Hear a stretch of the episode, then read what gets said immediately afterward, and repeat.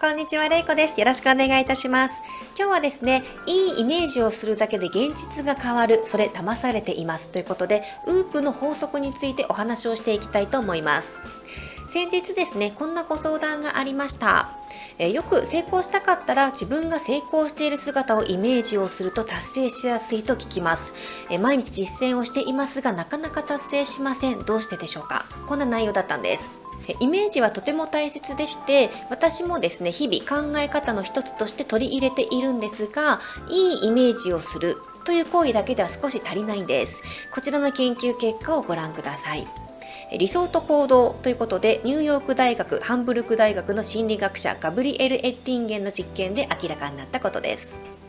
実験内容としましては最初の3分間自分が素敵なハイヒールを履いているイメージをしてもらいます。そして次の3分間は A チームはハイヒールを履いて颯爽とワクワクしながら歩く自分などポジティブなイメージをしてもらいました。そしてもう一つの B チームはハイヒールを履いて足が痛くなったりつまずいてしまう自分などネガティブなイメージをしてもらいました。そしてその後血圧を測ってみたんです。そうしますとポジティブなイメージをしてもらった A チームは最高血圧が下がりました。それに対してネガティブなイメージをしてもらった B チームの方は血圧は変わらなかったんです。ここでの最高血圧は人のやる気とエネルギーを指します。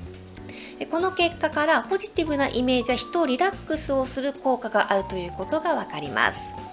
しかしですねこのリラックス効果というものは人の行動力を奪う可能性がとてもあるんです。そちらをですね詳しく解説をしていきたいと思います。えウープの法則というものを皆さん聞いたことはあるでしょうか？こちらですね4ステップに沿って行動していくことで目標が達成できるという法則です。ではこのウープの法則の4ステップとはということなんですがまず1ステップ目 W 願望です。こうなればいいなというポジティブなイメージをします。そして2ステップ目 O 結果です。願いが叶った時を想像します。そして3ステップ目も O です。障害その願いを達成するために障壁があるかどうかを考えます。そして最後の4ステップ目 P です。計画。その障害に当たった時の対処法を考える。この1から4番目の法則をウープの法則と言います。先ほどの実験結果ではいいイメージをしてリラックスをした結果やる気が出たという内容でした。これはウープの法則の第1段階である W 願望の状態を指します。つまりですねこの時点では目標達成するのは難しいということになります。相談をしていただいた方もこれに当てはまりますので目標を達成するためにもこの調子で残りも段階的に進めていくといいと思います。今日はですねいいイメージをするだけで現実が変わるそれ騙されていますということでウープの法則についてお話をしました。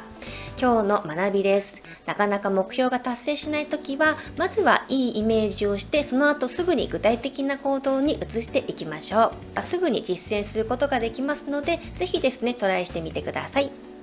マナラボではですね、ビジネスの取り組み方や考え方、初心者向けのビジネスなどを中心的に発信をしています。現在何か悩んでることがありましたら、概要欄に LINE 載せてありますので、そちらからお気軽にメッセージをしてください。きっとお役に立てると思います。目標が達成できる無料のオンラインビジネス講座もやっていますので、ぜひ参加をしてみてください。今だけプレゼントしている参加特典もぜひ受け取ってください。